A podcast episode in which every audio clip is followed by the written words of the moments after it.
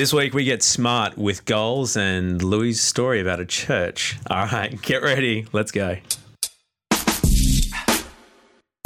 Welcome to Money on My Mind, the podcast that breaks down the world of finance and other current events for Gen X and Y. Straight from the streets, your boys, Jaden and Louis.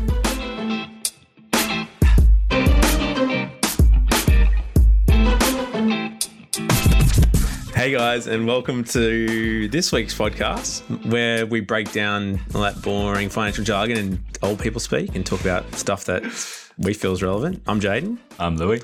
What are we talking about this week, Louis? Yeah. This week we're going to go through the second part of how to get what you want in life. So this week we'll be working on last week's... Making it rain. So working on the last podcast basically of after you have your vision in mind, what's the next practical step to get where you want to go?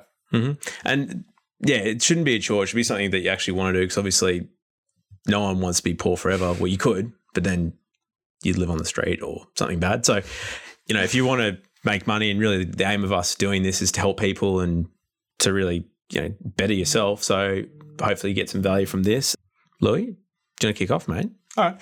So the next step, once you have your vision in mind, is to come up with some goals. They're not an enjoyable thing to really practically do, but through going through some steps, it makes it a lot easier. So I'm sure some of you have heard of the acronym of SMART goal before. It's not actually just referring to intelligent goals or goals with Harvard caps on. And you didn't make it up? Didn't make it up either. Yeah. So it stands for specific, measurable, attainable, realistic, and timely.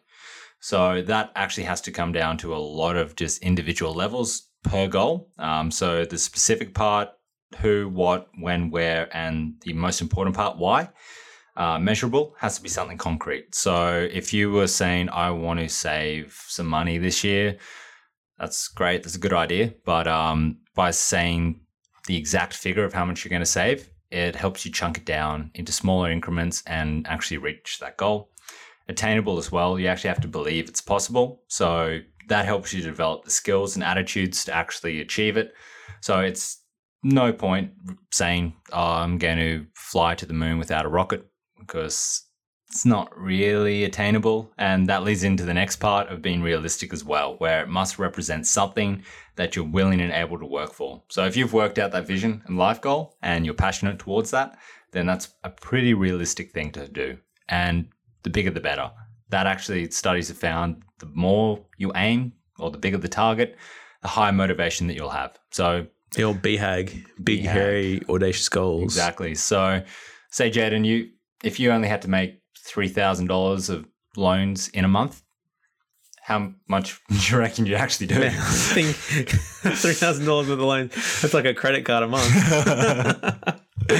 But yeah, you're right. It's the further you push yourself and the more you're going to achieve, really. If you're just trying to aim for mediocrity, then... And there's nothing worse for hitting your goals than a comfort zone, because that comfort zone just detracts from your actual motivation, because if all you have to do in life is hit that same target every single month rather than actually increasing it, it drains the life force out of you a little bit. Mm-hmm. And that leads into the next part of being timely. So... without having an indefinite time frame to a goal. So you say, I want to be a billionaire, but you never actually give yourself a specific date and go in the next step of a time, a day, a month, and a year. And goals will change over time, but really setting yourself boundaries, it keeps you honest basically, because then you know if you're going to get X in the next year, you've got to work towards that and not just put it off and procrastinate, which would be a topic for another day. Irony. Yeah. So yeah, there's when setting a goal, I'll give you some examples. There's good ideas and then there's actual goals. So one of them is, I want to lose some weight. It's a great idea, but saying I will lose 10 kilos through exercise and diet by 1 December 2016, that's an actual goal. And then even breaking that down further to, you know, how are you going to do that on a monthly, on a weekly, on a daily basis, which I think you're going to get to later anyway on weekly reporting and stuff. But yeah, and it comes down to the exact same thing, not only for your personal health, but finances. You can't just say, I want to be rich. You have to come up with your exact figure of what is rich for you. So say a goal on that would say, have $1 million inside an investment portfolio by 1 July 2020. From there, you've got another 4 or so years to actually achieve that goal. So how are you going to do that? What are the steps you're going to implement on a yearly basis, then a quarterly basis, then a monthly basis, then a weekly basis, down to a daily basis? So if you saved $30 a day investing that, probably fall a little short, but at least you've started along that track. And then, so what are the stats, mate? Because I put up this amazing Harvard Business report. I was so proud of myself. I found this report that was supposedly from Harvard Business Review that had all the accolades that said goal setters are just the best people in the world. And then Louis just completely burst my bubble and said, no, that was actually a made-up report. So while it was a made-up report, a guy called David Cole actually went ahead and tried to come up with a real report. So the original one said that only 3% of Americans wrote down their goals and had clear goals in mind, and they earned 10 times the amount of income as those that didn't. 10x, baby. 10X. I think we were talking 10x last week. We were. And I love 10x. We'll keep talking about 10x until everyone's with 10x, they're 10x'd. Anyway. So, yeah, what he found is 80% of Americans don't have goals. Then from there, 16% say that they have goals, but they just don't write them down. From there, 4% take the time to write down their goals, but only less than 1% actually regularly review them. And it was found that this less than 1%, they earn over their lifetimes 9 times more than the average American, that 80% who don't actually set goals. So it's a lot. That's a decent amount. And that's from a real report. That's a real participants. And not one of those ones where there's like 5 people that participate and they're like, oh, it's not skewed at all. Yeah. So another, the importance of goals comes down to how you actually track it, and not only the goal itself, but how you're going to implement that. So another study by Dr. Gail Matthews, she got a whole bunch of participants, broke them down into different groups, where one group was told just to think about their goals. The next group was told to write down their goals and think about their goals. The next group was told to think about their goals, write down their goals, and actually share their goals with someone who's not going to judge them or put them down. And the last group was told to do all 3 things plus an actual weekly progress report to that exact same person that they said what their goals were. So the success rates are after 4 weeks for their goals. Group 1, which was told just to think about them, got 43% done. Group 2, who was told to think about them and write them down, completed 56%. Group 3, which had to do the sharing, the writing, and the thinking, they did 64%. And the final group, which had to do all 4, and they're actually held accountable by their friend on a weekly basis, they achieved 76% of their goals. Which actually is easier to do than you think. There's a website called Stick. I don't know if you've seen it before. No, I haven't. You can basically, you set a goal, set the stake. So I'm like, oh, I want to lose 30 kilos by Christmas. I'll put $100 on that, and then I can set you as an independent referee to judge if I do it or not. So it actually gives you a goal, makes you accountable because now you've got a third party, a referee involved. You don't want to lose $100. And you got an extra stick because I don't want to lose $100 and be too upset. It's pretty cool. Check it out. It's Stick, STICKK.com. It's pretty cool. I'll put it in the show notes anyway. Okay. Which helps you keep it accountable, or you just do the old paper and pen and do that. Yeah. What we've actually implemented here with between me and a few other friends is an open Excel document where we each have 1 page per goal of what we want, and we actually have to send it around, or it's a Dropbox shared file. So we have to update it every week and say, hey, we've either failed to do it or we've done it, and it keeps us all accountable. So we're all on the same track, and actually if one of us doesn't do it, we'll come up with some. A whole lot of stick. There's a lot of stick. There's normally a physical stick involved rather than just a website though. Yeah. So the next step from there is not only just creating your goals, measuring them, tracking them, doing all that, but focusing on specific areas. So there can be any number of areas in your life you can have goals on. So your work, career, or your finances, your free time or recreation time, health and fitness, or even relationships, or what you want to give back or contribute to the world. So have a different section for each area of your life. And have you got a template we could upload or something? Yeah, I could send around a blank Excel template of what I use for goals. Let's totally do that. Yeah, okay. Free goodies. And it's probably one of the best examples of individuals who have great abilities to set goals and achieve goals in one department, but not so good at other departments. would be some professional sports players or just famous people in general, where they're great at their, like, obviously sporting careers, but not so good at other areas like relationships or finances, where after a couple of years, soon as the income of millions of dollars ceases, they're broke within, 2 or 3 years. You could see why, because I sent you an article last week. Mike Tyson, the dude from the Hangover movies and former boxing heavyweight champion, actually bought 2 tigers just because. Cost him $140,000 and $4,000 a month or a week. No, it was a month to maintain them, which is that a good way to spend your money after you've achieved all these great goals? Pretty badass though. Pretty sweet. But anyway, as you're saying. Yeah. So the next step, once you've got all those areas and goals sorted, is achieving them. So first step to achieving them. There's a good little story I like to always tell myself, where a man walks into a church, asks God, please God, do me a favor, let me win the lottery. Goes away, comes back a week later and says, God, I didn't win the lottery. Just please help me out. You got to help me out. I really need the money. I'll be good. I'll stop drinking. I'll be nice to everyone. Goes away, comes back the next week. Again, hasn't won the lottery, says, please God, I need the money. Please do me a favor. And then all of a sudden he hears a giant booming voice that says, my son, do me a favor and just buy a ticket. Very true. So, the moral of the story is you have to actually be in it to win it. So you can have all these goals, but unless you're willing to put those practical steps in place, you won't actually achieve them. So, Jaden, chunk it down. It's brilliant. Yeah. So really, you've got to break it down into each of those stages. So it's got to be a specific goal, measurable, attainable, realistic, and timely.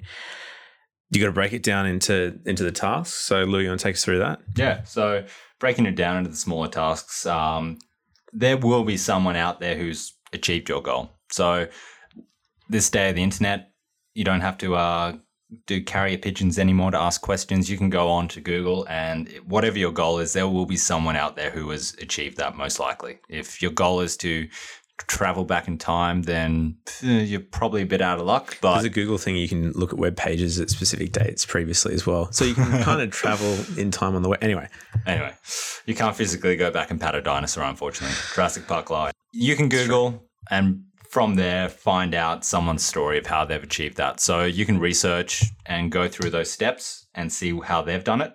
From there, prioritize what's important to you. So say you've got a goal between saving $1,000 a month or losing some weight.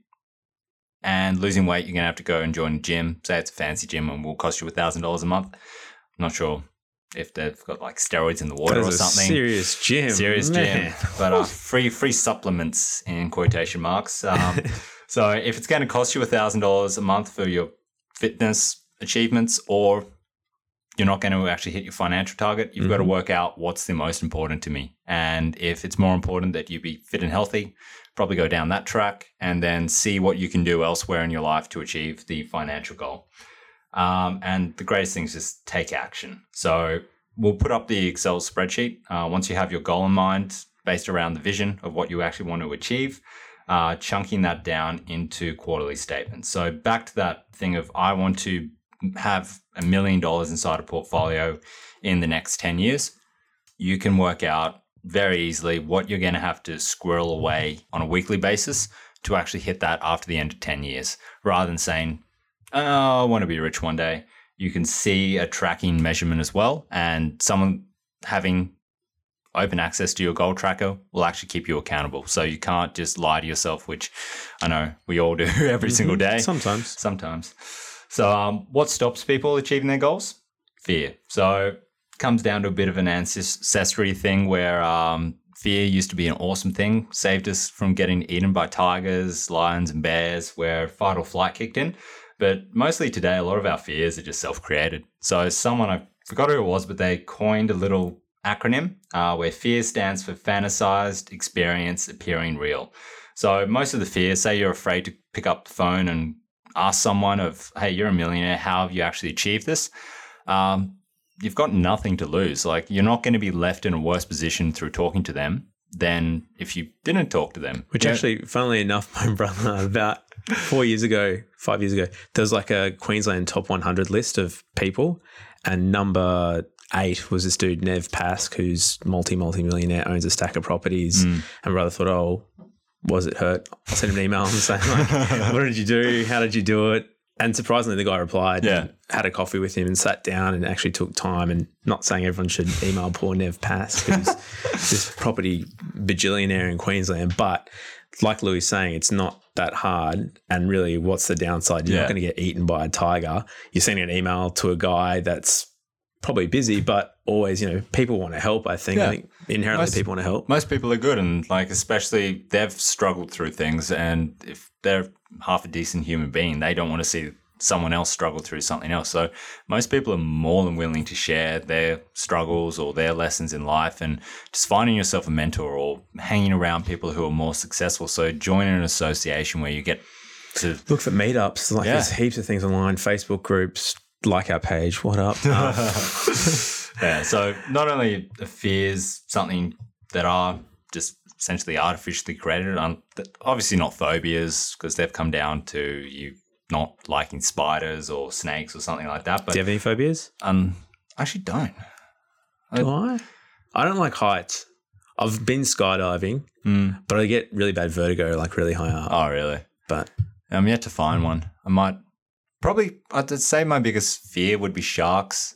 It's not quite a phobia, but... You should go diving. Yeah. I'll have to take you diving. Sharks are sweet. I'll have to go pat a great white.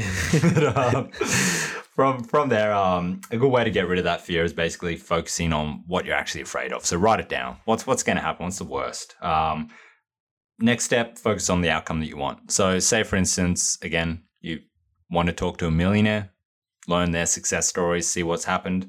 What's actually stopping you? Them saying no. Well, we hear no every single day of our lives mostly. So it's just another no, and you just have to get over that. And if you ask enough, someone's going to say yes. Exactly. It's all a numbers game. What's for them can be for you. And that's a good saying where it's always too soon to give up. So you're always going to come across obstacles in life. Just simply make 3 different solutions to your obstacle. If none of those work, just make another 3. So break it down, chunk it down, and you can achieve any goal you really set out for. It's actually, I saw this good, before even wrapping this up, I saw a presentation by Matt Turner, who's the guy that owns 99 Bikes. His dad's Screw Turner, owns Flight Center. Again, they've done all these amazing things. And he ran his business for 5 years. Same thing, like just slugging it out. It was really tough, really hard. Built it from the ground up. And he had a picture in his presentation of a guy, like a cartoon guy, digging underground horizontally in a gold mine, like digging a hole. And there was one where the guy dug and it was, you know, millimeters away from the big gold deposit, but gave up because he'd been digging for too long and turned back. And it's one of the stories of, you know, it actually, it's always too soon to give up. So don't give up too soon, because the opportunity could be right there. And that's why you need that life mission in the first place, because unless you have that, you're most likely after the first couple of rejections or no. If it gets a bit tough, man. Yeah. Like everyone's heard the story about Harry Potter. She was... You love Harry Potter. Oh, you did. It's a good story, though. Go on, sorry. Yeah. So she was rejected by, I think it was 12 publishers or something before she actually got accepted by a publisher. So now she's worth over $1 billion after that. And most authors, even Stephen King, was about ready to throw scripts of Carrie out and all these movies, well, all these books that have been converted into movies. He was a struggling author for a lot of his life, and that's the same with most authors out there or any successful person. Like even old KFC, the Colonel, he didn't strike it until he was 88. He'd been essentially like, he's actually got the most depressing life story I've read out of most successful people. And racist as well. And very racist. However, he grew up in different times. So, but really, I suppose wrapping it up, if you aim for the wrong goals, you're going to end up in the wrong place. So that's why goals are really critical, as is your vision statement, because it all fits together. Because if you don't know where you're going, using your GPS stories, if you don't know the destination, then you're never going to get there. So, I suppose wrapping up, mate. Yeah, so wrap it up. Get smart with your goals. So set out those SMART, the specific, measurable, attainable, realistic, and timely goals. Break them into areas. So financial goals that you have, lifestyle goals you have, relationship goals that you have, and then break down into steps how you're going to actually achieve them practically, because without those... So quarterly, weekly, so daily. Every goal is like a project. If you have a massive project to complete at work, you're not just going to think, I'll get this done. Yeah, I'll do it sometime. Your work's either got an implementation process to get that completed, or it's up to you to come up with one, where you can't just skip from A to B without going along the journey. Mate, brilliant. That was a ripper. All right. Well, thanks, guys. Hope you enjoyed that. Obviously, hopefully like our Facebook page, leave some comments. Love to see some iTunes reviews anyway. I'm Jaden Vecchio. I'm Louis Strange. And until next time, make some money.